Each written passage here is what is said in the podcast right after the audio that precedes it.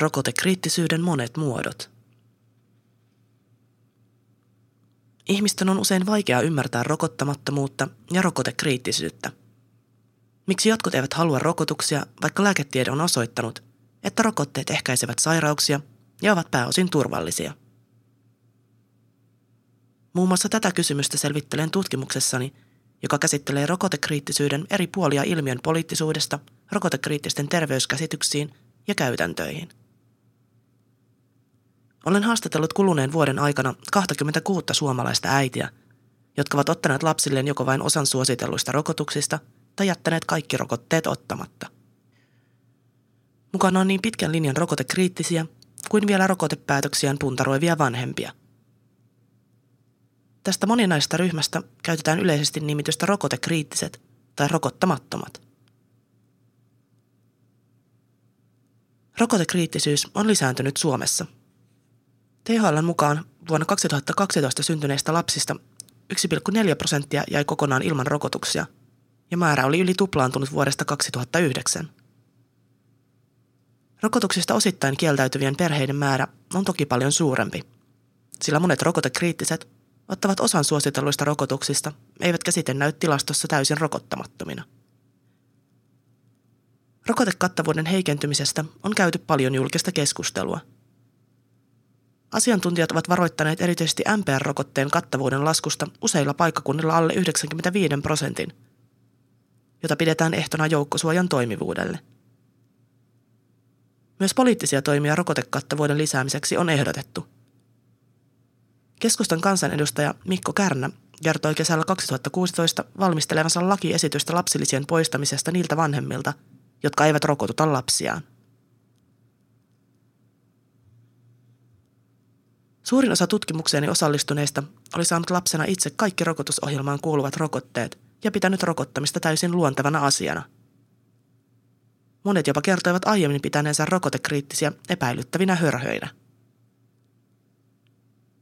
Rokottaminen mielletäänkin yleensä automaattiseksi asiaksi, jota ei tarvitse pohtia tai johon ei liity valintaa, sillä rokotusohjelmasta päättävät asiantuntijat ovat jo tehneet valinnan puolestamme.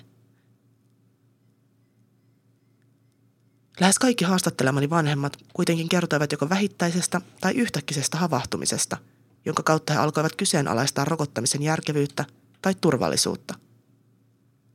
Havahduttavana asiana on saattanut olla Pandemrix-rokotteeseen liittyneet haittavaikutukset tai lapsen saaminen ja yllättyminen siitä, miten paljon rokotuksia kansalliseen rokotusohjelmaan kuuluu.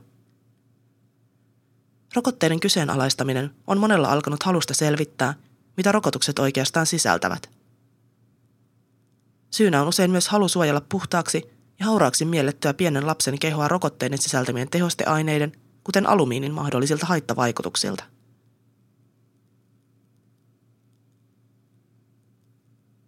Todetut ja epäillyt haitat.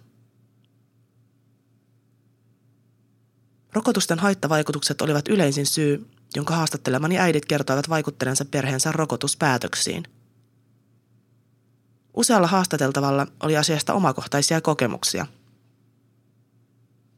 Esimerkiksi Susanin perheen toinen lapsi oli 3 kuukauden iässä, 2 viikkoa rokotteen saamisen jälkeen, alkanut saada neurologisia oireita. Ensin meni silmät kieroon ja sitten hän alkoi saada epilepsian näköisiä kohtauksia, Susan kertoi. 7 vuoden ikäisenä Susanin tytär oli kehitykseltään noin puolivuotiaan tasolla.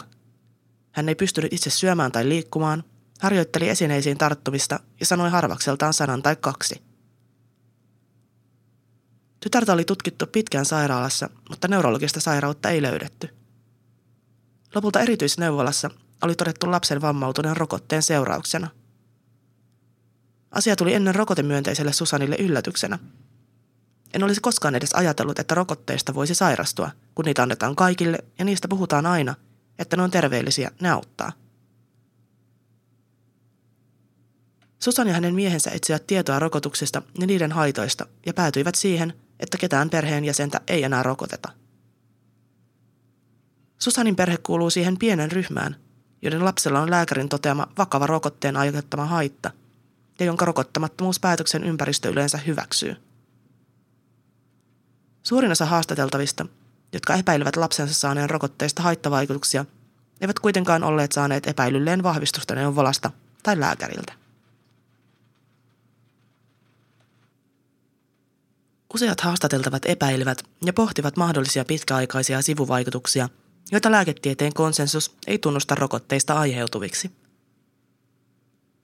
Etenkin autoimmuunisairaudet, kuten allergiat tai astma, yhdistetään rokotekriittisissä keskusteluissa yleisesti rokotuksiin.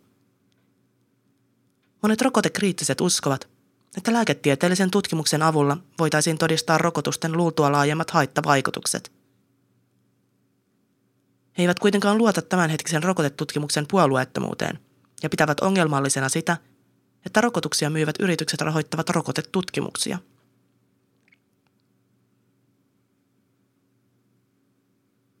Rokotteilla ehkäistävät taudit huolestuttivat monia rokotehaittoja epäileviä vanhempia, mutta rokotusten mahdolliset haitat pelottivat vielä enemmän. Näiden haastateltavien puheesta käy selvästi ilmi luottamuksen menettäminen lääketieteen ja viranomaissuositusten puolueettomuuteen. En ota rokotuksia, koska en tiedä niistä tarpeeksi, totesi eräs haastateltava. Terveyteen liittyvä tieto näyttäytyy siis rokotekriittiselle asiana, jonka luotettavuus heidän on itse arvioitava. Lääkeyhtiöiden lobbauksen nähdään vaikuttavan terveysviranomaisten suosituksiin ja lääkäreihin niin paljon, että näiltä on mennyt uskottavuus. Ne, joille rokotteiden todetut tai koetut haittavaikutukset olivat pääasiallinen syy rokottamattomuuteen, uskoivat yleensä siihen, että rokotteet toimivat, siis muodostavat vastustuskyvyn sairauksille. Useat heistä myös hyväksyivät ajatuksen laumaimmuniteetista, eli siitä, että taudin aiheuttajat eivät pysty leviämään korkean rokotekattavuuden vallitessa, jolloin suoja ulottuu myös rokottamattomiin. He saattoivat silti vastustaa ajatusta siitä, että rokottamattomat vapaamatkustavat laumaimmuniteetin siivellä. Kyllä mulla vähän syyllinen olo on siitä vapaamatkustajuudesta, totesi 2 täysin rokottamattoman lapsen äiti Jessica. Mutta sitten toisaalta raivostuttaa ne syytökset, koska meidän lapset on erittäin terveitä. Toisaalta monien rokotteiden antamisen jälkeen 3 tai 4 viikkoon ei saisi olla tekemisissä vastustuskyvyltään alentuneen kanssa. Että kuinka moni rokotettu miettii sitä? Vaihtoehtoisia käsityksiä terveydestä. Vaihtoehtohoitojen käyttö ja muut vaihtoehtoiseksi mielletyt terveyteen liittyvät valinnat ovat selkeästi yhteydessä rokotekriittisiin näkökantoihin. Monet haastattelemani henkilöt kertoivat alkaneensa aluksi käyttää tai opiskella vaihtoehtoisia hoitomenetelmiä. Sen kautta he alkoivat kyseenalaistaa rokotuksia interventiona, joka sekoittaa kehon oman immuunipuolustuksen. Halu tehdä mahdollisimman luonnonmukaisia valintoja oman ja perheen terveyden suhteen oli monille tärkeää. He esimerkiksi suosivat luomuruokaa, pyrkivät välttämään kemikaalia ja käyttivät lääkkeitä vain pakon edessä. Rokotukset edustivat monelle omaan elämäntapaan ja terveyskäsityksiin sopimatonta kehon luonnolliseen toimintaan puuttumista. Esimerkiksi vyöhyketerapeutti Lea oli rokotuttanut 2 nyt teini-ikäistä lastaan vain 3 yksittäisellä rokotteella. Hänen mukaansa varsinkin yhdistelmärokotteet haittaavat kehon oman vastustuskyvyn syntymistä, ja tähän liittyvät myös monet rokotusten haitat. Kun keho ei pääse treenaamaan taudin aiheuttajia vastaan taistelua, niin se kääntyykin itseään vastaan. Ja tietysti se, että kun sitä sotketaan noin hirveän monella eri taudin aiheuttajalla, niin se ei voi olla. Kun se ei ole luonnollista, niin ei se voi olla hyväksi meille. Rokotekriittisyyteen liittyy monilla pyrkimys elää luonnonmukaista, rauhallista ja yksinkertaista elämää. Tässä mielessä rokottamattomuus voidaan nähdä myös poliittisena, nykyyhteiskuntaa kritisoivana elämäntapaliikkeenä. Haastatteluissa toistuu ajatus siitä, että sairaudet kuuluvat elämään, eikä kaikkea tarvitse lääkitä pois. Monet kritisoivat rokotuksia poliittisena keinona lisätä työtehoa. Vanhempien ei haluta olevan viikkoa tai 2 pois työstä sairasta lasta hoitamassa, ja rokotukset vastaavat tähän tarpeeseen. Haastateltavat kritisoivat myös laajemmin sitä, että ihmiset eivät malta sairastaa ja levätä. Lapset lääkitään hiljaisiksi ja lähetetään päiväkotiin puolikuntoisina, jolloin he oppivat hiljentämään kehon viestit lääkkeillä. Monet puhuivat haastatteluissa myös erilaisista lääketieteelle vaihtoehtoisista käsityksistä sairauteen ja terveyteen liittyen. Kehon ja mielen yhteys terveydessä ja sairastumisessa koettiin tärkeäksi, ja parantuminen liitettiin esimerkiksi tunne-elämän ongelmien käsittelemiseen tai kehon omiin luontaisiin parantaviin prosesseihin, ei niinkään synteettisiin lääkkeisiin. Vaihtoehtohoitojen kautta rokottamattomuuteen päätyneillä oli usein myös kriittinen näkemys rokotteiden tehosta. Rokotusten sijaan parantuneet elinolot, hygienia ja terveydenhoito nähtiin syyksi sille, miksi monet sairaudet ovat lähes kadonneet. Myös rokotuksilla aikaan saatava laumaimmuniteetti oli ajatus, jonka hyvin moni haastateltavista torjui epäloogisena. He totesivat, että rokotukset eivät anna täydellistä suojaa ja että rokotetutkin voivat kantaa ja levittää tauteja, etenkin kun monen aikuisen rokotesuoja on puutteellinen. Linda, 4 osittain rokotetun lapsen äiti, näki rokotusten itse asiassa sotkeneen aiemmin vallinneen luonnollisen laumaimmuniteetin. Kun oli paljon sellaisia lapsia, jotka eivät olleet sairastaneet tuhkarokkoa, laumaimmuniteetti laski ja rokko lähti kiertämään. Siitä seurasi taas korkea laumaimmuniteetti, jonka jälkeen se hiipui, kun syntyi lisää lapsia. Esimerkiksi äidilläni, joka on sairastanut rokkotaudit, on luonnollinen immuniteetti jo veressä.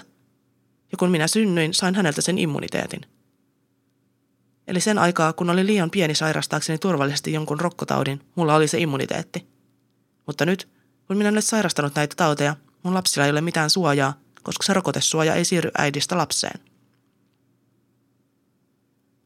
Joukkosuojan vaarantaminen tai sillä vapaamatkustaminen oli haastateltavien usein kohtaama kritiikin aihe.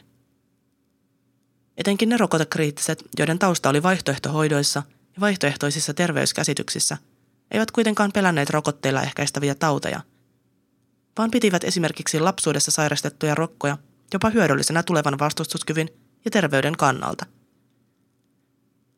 Laumaimmuniteettiin vetoaminen ei siis useinkaan vaikuta rokottamattomien näkemyksiin, koska monet heistä eivät hyväksy tämän argumentin lähtökohtia. Monitahoinen ilmiö. Rokotekriittisyys on joissakin tutkimuksissa yhdistetty korkeasti koulutettujen ja hyvätuloisten naisten äitiyden suorittamiseen. Esimerkiksi amerikkalainen tutkija Jennifer Reich on esittänyt, että vanhemmuudesta on tullut uusliberalistisessa yhteiskunnassa yksilökeskeinen projekti, jossa lapsen hyvinvointia pyritään vaalimaan monenlaisten terveyskäytäntöjen ja kasvatusmenetelmien avulla. Joillakin vanhemmilla tähän yhdistyy myös rokotusten välttäminen. Oma tutkimukseni ei tuottanut vastaavia luokka-asemaan liittyviä huomioita. Haastatteluihin osallistui runsaasti myös ei-korkeakoulutettuja ja matalatuloisia perheitä, eikä rokottamattomien yhteisö Suomessa haastateltavien kokemuksien perusteella ole rajoittunut pelkästään ylemmän keskiluokan ilmiöksi. Alustavien tutkimustulosteni valossa rokotekriittisyyden taustalla on usein kokemuksia tai epäilyjä rokotteiden haitoista ja vaihtoehtoisia elämäntapoja ja terveyskäsityksiä. Rokotekriittisyys on kuitenkin huomattavan monitahoinen ilmiö. Vaikka nämä 2 tekijää ovat yleisiä, löytyy taustalta paljon muutakin. Omaan kehoon ja terveyteen liittyvän autonomian kaipuusta, oman sisäisen äänen kuunteluun tai yhteiskunta- ja työelämäkritiikkiin. Laajasti ajatellen rokotekriittisyyden kasvun voi nähdä kytkeytyvän laajempaan hyvinvointivaltion ja terveyspalveluiden murrokseen sekä odotuksiin yksilöistä kriittisinä kansalaisina, jotka hankkivat tietoa ja ottavat vastuun omasta terveydestään. Yksityisten terveydenhoitoalan yritysten ja lääkeyritysten rooli terveydenhuollossa on kasvanut, ja terveydenhuollon markkinoiden avautessa myös vaihtoehtohoitojen markkinat ovat kasvussa. Suomessa esimerkiksi sosiologit Ilpo Helen ja Mikko Jauho ovat puhuneet terveyskansalaisuudesta liittyen siihen, miten yksilöt ovat tekemisissä lääketieteen ja terveydenhoidon kanssa. Suomessa, kuten monissa muissakin Euroopan maissa, ollaan siirtymässä kohti yhä suurempaa yksilöiden valinnan vapautta terveydenhuollossa. Lisäksi pohjoismaiseen terveyspolitiikkaan kuuluu olennaisesti pyrkimys vastuullistaa yksilöitä pitämään huolta omasta terveydestään ja tekemään terveyttä edistäviä valintoja. Rokottamattomuus vie nämä ajatukset valinnanvapaudesta ja yksilön vastuusta pidemmälle, suuntaan, johon terveyspolitiikassa ei ole tähdätty. Terveysviranomaisten näkökulmasta rokotukset tulee pitää valinnanvapauden ulkopuolella, koska niihin liittyvät yksilöiden tekemät valinnat vaikuttavat koko väestön rokotekattavuuteen ja tartuntatautien esiintyvyyteen. Rokotekriittiset vanhemmat kuitenkin mieltävät rokottamisen valintana, jonka tekeminen on heidän vastuullaan, samoin kuin muutkin lasten terveyteen liittyvät päätökset. Vastaavia huomioita on tehnyt esimerkiksi sosiologi Roberta Raffaetta liittyen rokotekriittisyyteen Italiassa. Ilpo Helen on esittänyt, että julkisen terveydenhuollon murroksessa myös terveyskansalaisuus muuttuu.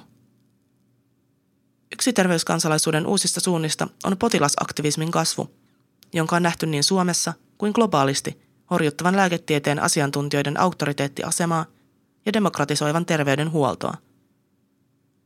Myös tämä kehitys voidaan osittain nähdä rokotekriittisyyden taustalla. Rokotekriittiset eivät katso voivansa luottaa terveysviranomaisiin. Tämä johtuu esimerkiksi viranomaisten toiminnasta sikainfluenssarokotteen haittojen yhteydessä. Rokotekriittiset vanhemmat eivät myöskään varauksetta luota rokotuksiin liittyvään lääketieteelliseen tutkimustietoon, jota pidetään korruptoituneena ja lääketeollisuuden ohjailemana. Tässä epävarmuuden tilassa lääkärit ja terveysviranomaiset eivät enää näyttäydy pyyteettöminä asiantuntija-auktoriteetteina, joille haluttaisiin antaa valta päättää yksilöiden terveyteen liittyvistä asioista.